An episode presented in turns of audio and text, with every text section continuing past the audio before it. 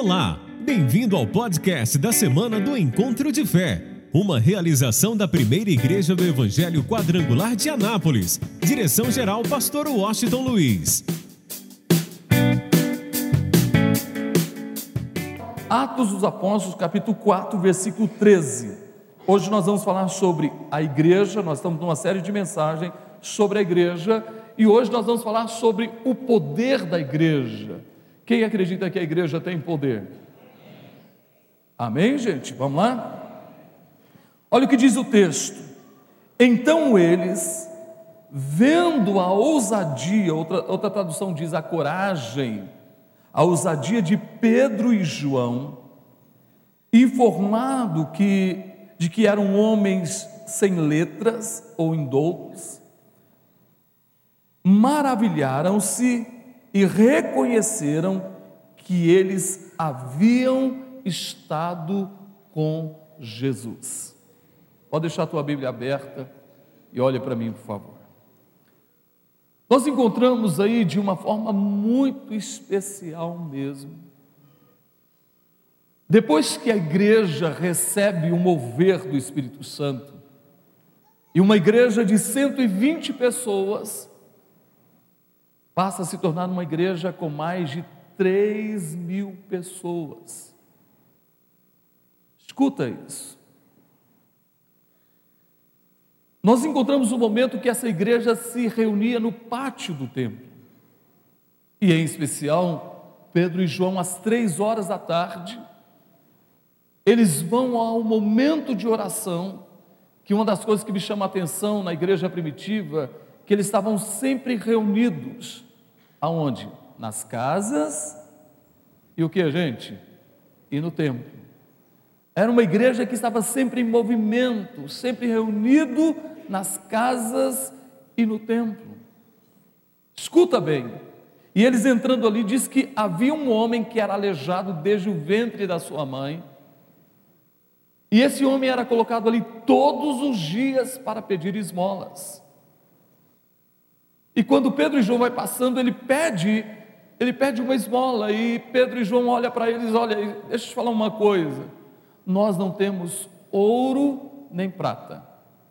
Mas o que nós temos, nós te damos. Escuta só.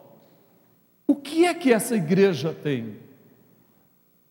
O que é que esses dois homens tinham em especial? E que é e deve ser uma realidade nas nossas vidas nos dias atuais, na vida da igreja atual. Eles disseram: Nós não temos ouro nem prata, mas o que nós temos, nós te damos. É interessante que quando nós entendemos a função, o papel da igreja, aquilo que nós temos, aquilo que nós recebemos, nós não queremos guardar para a gente, nós queremos repartir, distribuir. Porque quando nós nos tornamos igreja de verdade, nós deixamos de ser pessoas egoístas. Nós queremos que a bênção que esteja sobre a nossa vida esteja sobre a vida de outras pessoas. Nós queremos repartir aquilo que nós recebemos, aquilo que nós ganhamos de graça. Não pagamos nada por isso. Quem aqui tem sido abençoado por Deus? Então imagina, você foi abençoado, então a nossa responsabilidade, a nossa missão é repartir, como Pedro e João, escute só, Pedro e João, na verdade, eles eles repartiram o que tinham. Eles disseram: Nós não temos ouro, nós não temos prata, mas o que nós temos, você encontra isso no capítulo 3, do versículo 6 ao versículo 8. Mas o que nós temos, nós vamos te dar. Você é abençoado por Deus? Então você precisa distribuir a bênção de Deus que você tem. Você precisa compartilhar essa bênção. Você precisa é, se tornar o um instrumento de bênção na vida de outras pessoas. Eles disseram: Olha, o que nós temos, nós te damos. Eu disse: Eu te dou, em nome de Jesus em nome de Jesus Cristo, o Nazareno, levanta e anda. Algo me chamou a atenção na leitura desse texto. O homem poderia, em um salto, se levantar. Ele disse: Em nome de Jesus, o Nazareno, levanta e anda. Mas um segundo passo foi necessário dar. Quando ele falou isso, praticamente nada aconteceu. O homem continuou ali. Mas algo me chamou a atenção. Se você pegar, por exemplo, o homem ah, aleijado que os quatro levaram à casa de Pedro em Cafarnaum, Jesus disse: Levanta, pega a tua cama, pega o teu leito, vai para casa. O homem levantou, pegou o leito e foi para casa. Mas nós aprendemos uma coisa interessante nesse texto. Que além de dar, muitas vezes é necessário ajudar. É necessário fazer o que eles fizeram. Diz o texto que Pedro disse: em nome de Jesus Cristo Nazareno, levanta e anda. E o que, que aconteceu? Pedro dá um segundo passo. Olha o que diz exatamente o versículo de número 7. E tomando-o pela mão, fez o que, gente? Capítulo 3, versículo 7 e tomando-o pela mão, o levantou. Você pode observar que ele reparte o que tinha, mas ele ajuda essa pessoa a tomar posse daquilo que ele acabara de receber. A palavra foi liberada, a bênção foi liberada, mas às vezes é necessário ajudar alguém a dar os primeiros passos. Porque não basta apenas a gente falar do amor de Deus para alguém. Nós precisamos ajudar essas pessoas a dar os primeiros passos, a começar a caminhar. Pedro disse: em nome de Jesus Cristo Nazareno, levanta e anda.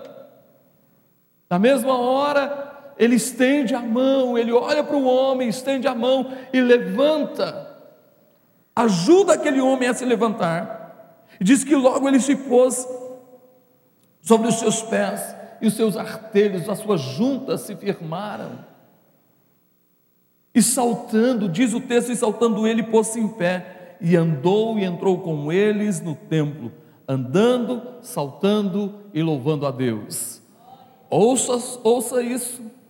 Eu estou falando de uma igreja que tem o poder de curar.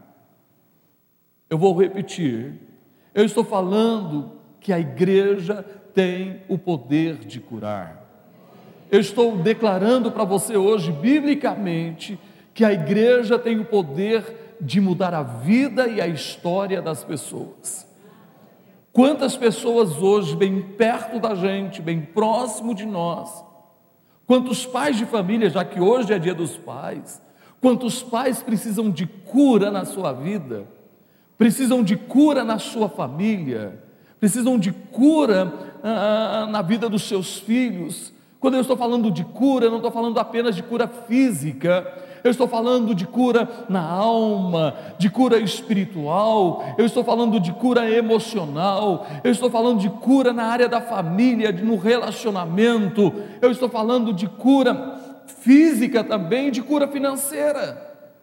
E a igreja tem o poder de liberar essa cura. Afinal, Jesus disse para a igreja: quem faz parte dela aqui, levanta a sua mão. Em meu nome, vocês curarão os enfermos. Em meu nome, vocês expulsarão os demônios. E em meu nome, vocês falarão em novas línguas. E até em meu nome, se vocês comerem alguma coisa ou beberem alguma coisa mortífera, dano algum vos acontecerá. Quem crê nesse nome, levanta o chão. Observa que lá estavam dois homens que faziam parte da igreja, Pedro e João. Dois homens que, na verdade, repartiram o que tinha, mas além de repartir, eles ajudaram esse homem, esse aleijado, que tinha 40 anos, tinha 40 anos esse homem. Imagina quantos anos esse homem estava na porta do templo pedindo esmolas. Uma vida miserável de humilhação, mas eu vou dizer uma coisa para você: aonde a igreja chega, a miséria vai embora. Eu vou repetir: aonde a igreja chega, a miséria vai embora.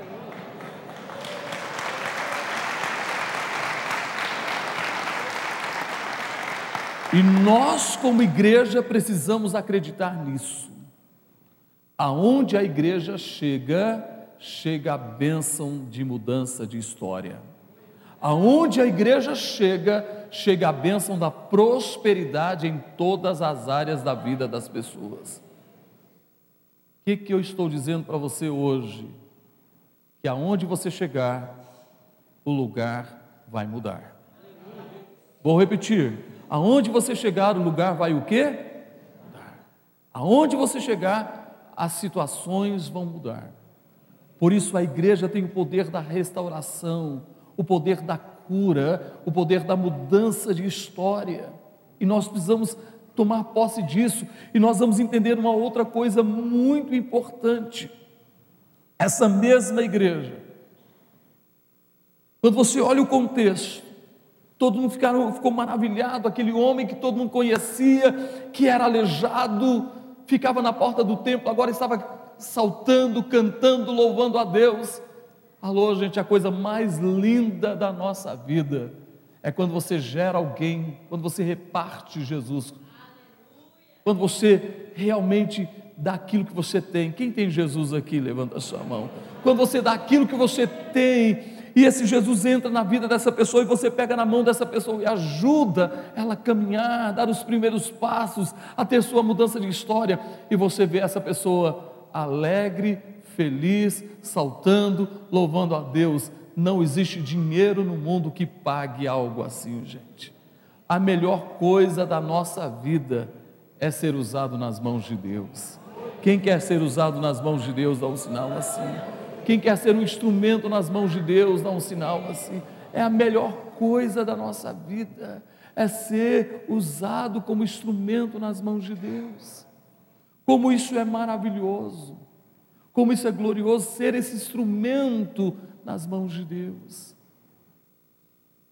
Eu imagino quando Pedro e João olham para o lado e vê aquele aleijado saltando e pulando. Imagina os familiares daquele homem Imagina a igreja que estava ali reunida. E naquele momento, Pedro começa a pregar. Aproveitou o momento e assim, diga: Eu preciso aproveitar os momentos. A gente não pode perder as oportunidades. Você tem uma oportunidade para pregar, meu irmão? Pregue, você faz parte da igreja. Pedro fez isso e ele começou a pregar e começou a falar de Jesus e falar do que eles fizeram com Jesus. Mas isso, olha, vocês na verdade fizeram isso por ignorância. Vocês crucificaram, vocês mataram a Jesus. Mas vocês fizeram isso por ignorância, como também as autoridades de vocês. Mas Deus já havia dito a respeito disso, através dos profetas. Aí nós vamos para um momento importante. Para outra coisa que a igreja tem poder. A igreja tem o poder de exortar. A igreja tem o poder de chamar a atenção. A igreja tem o poder de trazer a realidade. Hoje, por exemplo, na escola de sabedoria, nós vimos que no Novo Testamento se conhece, no Velho Testamento se conhece o coração do homem. No Novo Testamento se conhece o suprimento de Deus para mudar o coração desse homem, a vida desse homem, a história desse homem, o que Deus providenciou para mudar a história desse homem. Quem é que Deus usa hoje? A igreja. para levar o homem a reconhecer, a olhar para si mesmo, trazê-lo de volta ao propósito e ao projeto de Deus. A igreja tem o poder para exortar, porque a mudança na vida de uma pessoa só vai acontecer quando existe arrependimento. Por isso nós encontramos no capítulo 3, versículo 19, depois de pregar, Pedro ergue a sua voz e chama a atenção de todos, dizendo: Arrependei-vos, pois, e convertei-vos, para que sejam apagados os vossos pecados, e venham assim os tempos do refrigério pela presença do Senhor. Ele foi duro, ele falou que eles tinham assassinado Jesus, mas que Deus o ressuscitou dentre os mortos. Eles fizeram isso por ignorância, mas já estava no projeto de Deus. E o que, que ele diz? Olha, sabe o que precisa acontecer com vocês? Vocês precisam se arrepender. Sabe, se você quer viver verdadeiramente uma vida plena, uma vida vitoriosa, se você quer experimentar tudo que Deus tem para a tua vida, é necessário que haja arrependimento. Olhar para dentro de nós como salmista e dizer: Senhor, vê se há em mim algum caminho mau e me leva de volta ao caminho correto, ao caminho certo, ao caminho seguro. Só quando a gente cai em si mesmo, porque a igreja tem o poder, através da palavra, de levar as pessoas a cair em si e reconhecer que são pecadoras, que elas precisam passar pelo processo do arrependimento e pelo processo da conversão mudança de vida, mudança de história. Porque não basta apenas, eu estou falando de gente que estava no templo constantemente, gente que participava de todos os cerimoniais, de todos os sacrifícios. E Pedro diz assim: Olha, vocês precisam se arrepender, vocês precisam se converter. Então, o que, é que eu quero dizer hoje? Eu quero que você guarde no seu coração o que, que o Espírito Santo traz à nossa memória. Não basta estar no templo, não basta assistir um culto. Não basta ser dizimista ou ofertante fiel. É necessário que haja o que, gente? Arrependimento e o que mais? Conversão. Mudança de rumo, mudança de atitude, mudança de pensamento, mudança de coração. É preciso passar pelo processo do arrependimento e da conversão. Por que, que às vezes a, a vida das pessoas não tem muito sentido? Às vezes está na igreja, está no templo e nada muda, todo domingo está na igreja, ou de vez em quando vem à igreja e nada muda na sua vida, porque ainda não aconteceu o processo do arrependimento, não aconteceu o processo da conversão. Ele diz: para que sejam apagados os vossos pecados e venham tempos do refrigério. Tempos do refrigério. Jesus disse: Vinde a mim, todos vós, e eu vos. Você acha que ele falou isso só para os pecadores? só para quem não o conhece, ele falou para todos nós. Só há refrigério na nossa vida quando nós passamos pelo processo do arrependimento e da conversão. Aí nós não teremos apenas a presença. Lembra que nós pregamos no domingo passado? Que o fator mais importante na nossa vida, que, que é a gente?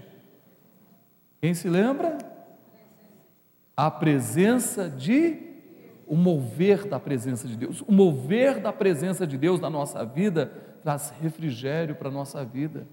Você pode enfrentar lutas, adversidades, dificuldades, mas a sua alma está em paz. Sabe por quê? Porque você sabe que o Senhor está contigo. Você sabe que Ele te sustenta, Ele te ajuda, Ele te fortalece, e por isso Paulo diz que a paz que excede todo entendimento, a paz de Deus que excede todo entendimento, guardará os nossos sentimentos e os nossos corações. Levanta a tua mão e diga em Cristo Jesus. Diga mais forte. Então aplauda Ele bem forte, de todo o teu coração. Gente, depois de pregar isso,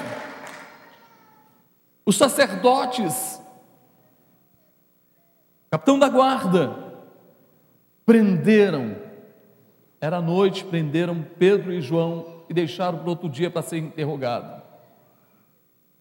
Mas no outro dia, preste bastante atenção, a primeira coisa que acontece no primeiro dia, quando eles estavam sendo interrogados, nós encontramos aí no capítulo 4, versículo 4.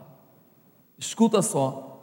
Muitos, porém, dos que ouviram a palavra, creram. Muitos, porém, dos que ouviram a palavra, o que, gente? Fizeram o quê? Você crê na palavra que está sendo pregada? Você acredita nessa palavra? Creram. E chegou o número desses homens a quase a quase 5 mil. O que, que eu quero que você entenda? A igreja que tem o poder de curar, de restaurar vidas, a igreja que tem o poder de levar o homem a cair em si, ou a igreja que tem o poder de, de exortar, de ensinar, de trazer a verdade ao coração do homem, é a mesma igreja que tem o poder da multiplicação. Então vira para alguém que está do teu lado e diga assim, meu irmão, você precisa se multiplicar, meu irmão. É sério, você tem que se multiplicar. Pelo menos uma alma para Jesus esse ano. Tem seis meses ainda para você ganhar uma alma. Seis meses. Você já pensou em alguém? Já sabe quem? Quem eu vou orar? Quem eu vou estar orando por essa pessoa? Para ele ter um encontro com Jesus, para receber o que eu recebi. Seus parentes estão indo para o inferno, gente. Seus amigos estão indo para o inferno. Seus vizinhos estão indo para o inferno. E você tem o poder da multiplicação. O que, que o Espírito Santo está dizendo para nós hoje? Quem é que faz parte do corpo de Cristo? As células se multiplicam? Sim ou não, gente? Pergunta, irmão, você está multiplicando, meu irmão? Você está multiplicando? Nós temos que nos multiplicar. Escuta só, estou falando de uma igreja quem tem o Espírito Santo aqui? Que coisa linda, gente, nós temos o Espírito Santo. Eu lembro de uma música, deixa eu cantar um pouquinho com vocês. Lembra? Se o Espírito de Deus se move em mim, se o Espírito de Deus se move em mim, eu danço.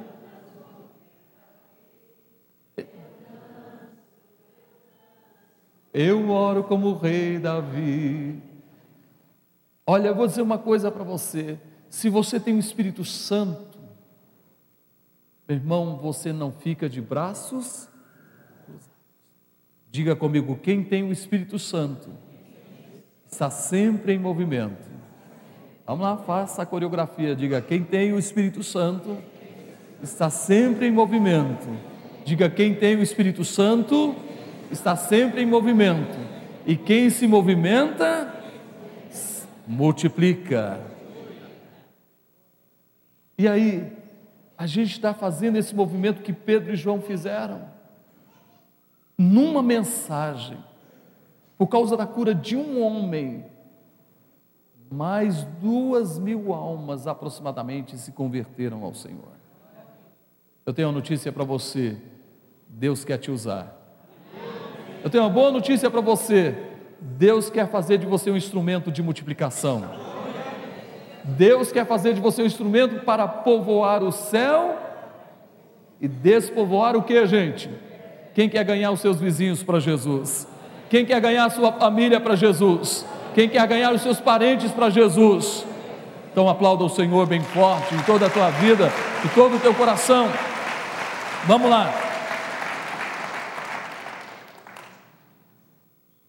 Essa mesma igreja que tem o poder para mudar vidas, essa mesma igreja que tem o poder de levar pessoas a caírem em si, reconhecer que são pecadoras, essa mesma igreja que tem o poder da multiplicação, é a igreja que recebeu o poder para testemunhar, para testificar.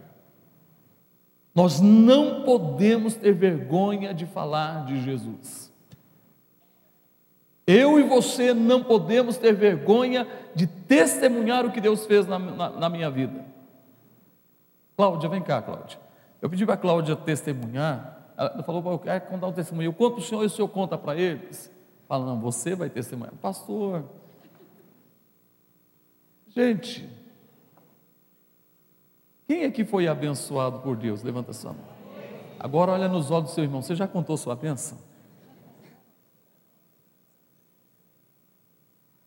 Será que nós já contamos a nossa bênção, o que Deus fez na nossa vida? Alô, deixa eu te falar uma coisa sem medo de errar. Tem muita bênção escondida aí, gente. Você não conta para ninguém, nem fala. E eu vou falar uma outra coisa. Lembra o que eu preguei? Vocês se lembram disso? Tem gente que fala assim, pastor, eu não vou. Quem estava aqui recebeu, quem não estava perdeu. Pastor, vou contar uma coisa. Eu não gosto nem de testemunhar, porque as pessoas ficam com inveja. Tem gente que fica com inveja, com olho gordo. Interessante, pastor. Toda vez eu testemunhei uma vez, e depois que eu testemunhei, tudo que eu testemunhei deu errado. Irmão, só vai acontecer na tua vida aquilo que você tem medo. Maior é aquele que está em nós. Deixa ficar, não é para a sua glória, não é para você ficar inchado, é para a glória de quem, gente? Pastor, eu tenho vergonha, a pessoa achar que eu estou tentando me aparecer. Meu irmão, não é você que aparece, é Deus quem aparece. A quando, quando você não testemunha, Deus deixa de aparecer. Quem está me entendendo, gente? Eu não sei o que a Cláudia vai, vai falar, mas vamos ouvir o que Deus fez na vida dela. Tá bom? Bom dia, paz seja com todos, amém? Irmãos, é, na, no domingo que o pastor falou do, da semente, né, do compromisso dos seis envelopes, né, pastor? Aí eu peguei, né, que sempre ofertava, mas não era da, da, forma que ele sempre passou. Aí, junto com o dízimo. Aí eu peguei os seis envelopes e levei, isso foi no domingo à noite. Aí, quando foi na segunda, era dia para eu receber, eu fui ao banco, aí a, quando eu, tinha, eu tenho que passar primeiro por um atendente para depois ir ao caixa. Aí ela falou assim: tem um crédito previsto para você amanhã. Aí eu falei assim, mas que valor? Ela falou, do mesmo valor de hoje. Eu falei, uai, mas do que, do que se trata? Ela falou, porque na verdade eu estava esperando um outro valor, mas assim, esse valor vai ser ainda informado para mim, perante o INSS. Aí eu perguntei, ela falou, bom, é extra, né? Aí, quando eu cheguei lá no caixa, recebi, beleza, separei a minha, minha meu dízimo, minha oferta.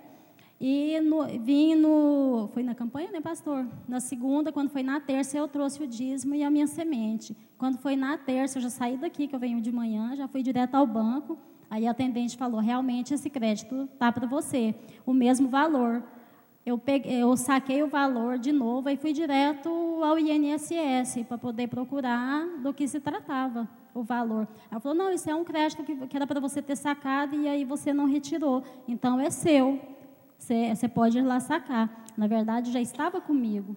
Aí eu fiz novamente, fui lá, saquei, tirei minha oferta, né? E o, a minha segunda semente, pastor, em uma semana, em menos de sete dias, Hoje eu trouxe já a minha segunda semente. E essa não vai ficar no seis, não, pastor. Realmente vai ficar, em nome de Jesus, eterna. tá? É tudo para a honra e glória do nome do Senhor. Amém? Deus abençoe, Deus abençoe, Cláudia. Escuta isso. Ouvir a palavra e crer. O segredo, gente, o segredo está em ouvir a palavra e crer. Ela ouviu e creu. Ela aceitou o desafio. E aquilo que estava oculto foi o que, gente? Eu entendi isso, estava lá, ela não sabia, mas ela ouviu a palavra, plantou a semente, e o que estava oculto foi o que? Revelado. Eu tenho uma notícia para você que o Espírito Santo me incomoda agora. Existem bênçãos ocultas na tua vida que precisam ser reveladas. Eu vou repetir: existem bênçãos ocultas na sua vida que precisam ser reveladas. Você está pronto para receber? Você crê ou não crê? Então vamos lá, escuta só o poder de testificar, de testemunhar. Naquele momento, Pedro e João, depois foram interrogados por Anás, Caifás, pelos sacerdotes, pelos saduceus, principalmente porque eles eram contra aquilo que eles pregavam, que era a ressurreição dos mortos. Eles falaram da ressurreição de Jesus. Olha o que diz o versículo 9 ao versículo 12. Olha a autoridade desses homens. Visto que hoje somos interrogados acerca do benefício feito a um homem enfermo e do modo como foi curado, seja conhecido de vós todos e de todo o povo de Israel que em nome de Jesus Cristo, em nome de quem, gente? em nome de Jesus Cristo Nazareno, aquele a quem vós crucificastes e a quem Deus ressuscitou dentre os mortos, em nome desse é que este está são diante de vós. Ele é a pedra que foi rejeitada por vós, os edificadores, a qual foi posta por cabeça de esquina e nenhum outro há salvação, porque também debaixo do céu nenhum outro nome há dado entre os homens, pelo qual importa que sejamos Irmão, olha só que coisa fantástica. Ele simplesmente levanta com autoridade, com poder, ok? E eles falam, testificam, eles não trazem a glória para si. Eles disseram que quem fez isso foi quem? Foi Jesus. Eu tenho uma notícia para você. No nome de Jesus há poder. Vou repetir: no nome de Jesus há poder. Nós precisamos valorizar esse nome. Vocês viram o que fizeram recentemente com o nome de Jesus? Tem até dó de quem fez isso. Que nesse nome, a Bíblia diz que todo joelho, toda língua, que Jesus Cristo é o que? Jesus Cristo é o Senhor. Ele é o Senhor.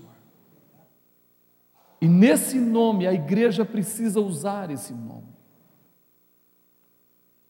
Usar da forma correta. Aonde você chegar, você vai chegar em nome de quem, gente? Você vai falar com o presidente da república, você vai falar em nome de quem? Você vai falar com o governador, você vai falar em nome de quem? Vai falar com o patrão, você vai falar em nome de quem?